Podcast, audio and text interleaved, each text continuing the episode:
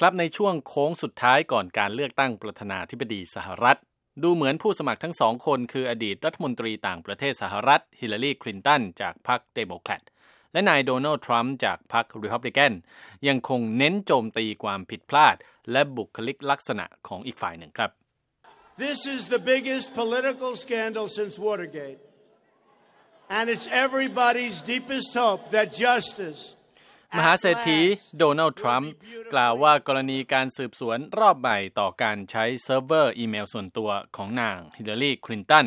ถือเป็นข่าวอื้อฉาวทางการเมืองครั้งใหญ่ที่สุดนับตั้งแต่คดีวอเตอร์เกตและตนหวังว่าจะได้รับความยุติธรรมในเรื่องนี้นะครับ ทางด้านนางคลินตันแม้จะกำลังตกเป็นฝ่ายตั้งรับ แต่ก็ยังคงพยายามชี้ให้เห็นคำพูด และคุณลักษณะที่ไม่เหมาะสมของนายโดนัลด์ทรัมป์อย่างต่อเนื่อง โดยเฉพาะในเรื่องการดูถูกสตรี และชนกลุ่มน้อย Donald Trump is out there stoking fear, disgracing our democracy, and insulting one group of อดีตรัฐมนตรีคลินตันกล่าวว่าโดนัลด์ทรัมป์พยายามสร้างคะแนนเสียงโดยใช้ความหวาดกลัวเป็นเครื่องมือ และนอกจากเขาจะทำให้ประชาธิปไตยของสหรัฐแปดเปื้อนแล้ว เขายังดูถูกชนกลุ่มต่างๆ ในอเมริกาหลายต่อหลายครั้ง นักวิเคราะห์หลายคนรวมทั้งอาจารย์แมตต์ดัลเล็กแห่งมหาวิทยาลัยจอร์จวอชิงตันชี้ว่า การหาเสียงเลือกตั้งครั้งนี้แตกต่างจากครั้งก่อนๆ เพราะต่างฝ่ายมุ่งเน้นโจมตีบุคลิกลักษณะของฝ่ายตรงข้าม มากกว่าการประกาศนโยบายของตนเอง This race has primarily become about character and about personality. I think this issue of character is going to remain uh, front and center. I don't think it's going away. And I นัก think วิเคราะห์ผู้นี้เชื่อว่าการกล่าวโจมตีบุคลิกลักษณะของฝ่ายตรงข้ามดังกล่าวนั้น จะยังไม่หายไปจนกว่าจะถึงวันเลือกตั้งนะครับ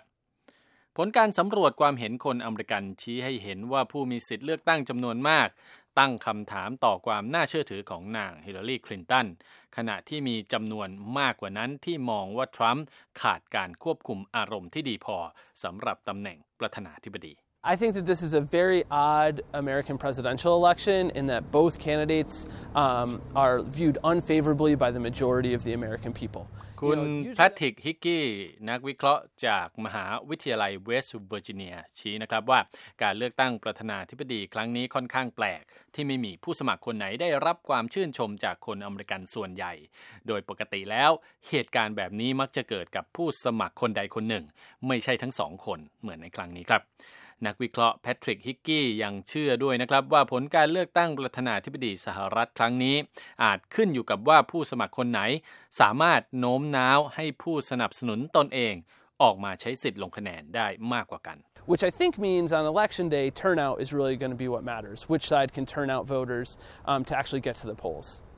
ครับวันอังคารหน้าตามเวลาในสหรัฐ ก็จะทราบกันแล้วนะครับ ว่าใครจะได้เป็นประธานาธิบดีคนที่ 45 ของสหรัฐ แต่สำหรับคนอเมริกันจำนวนมาก ดูเหมือนการเลือกตั้งครั้งนี้ จะยาวนานเกินไป เสียด้วยซ้ำนะครับทรงพศสุภาผล VOA ไทย กรุงวอชิงตัน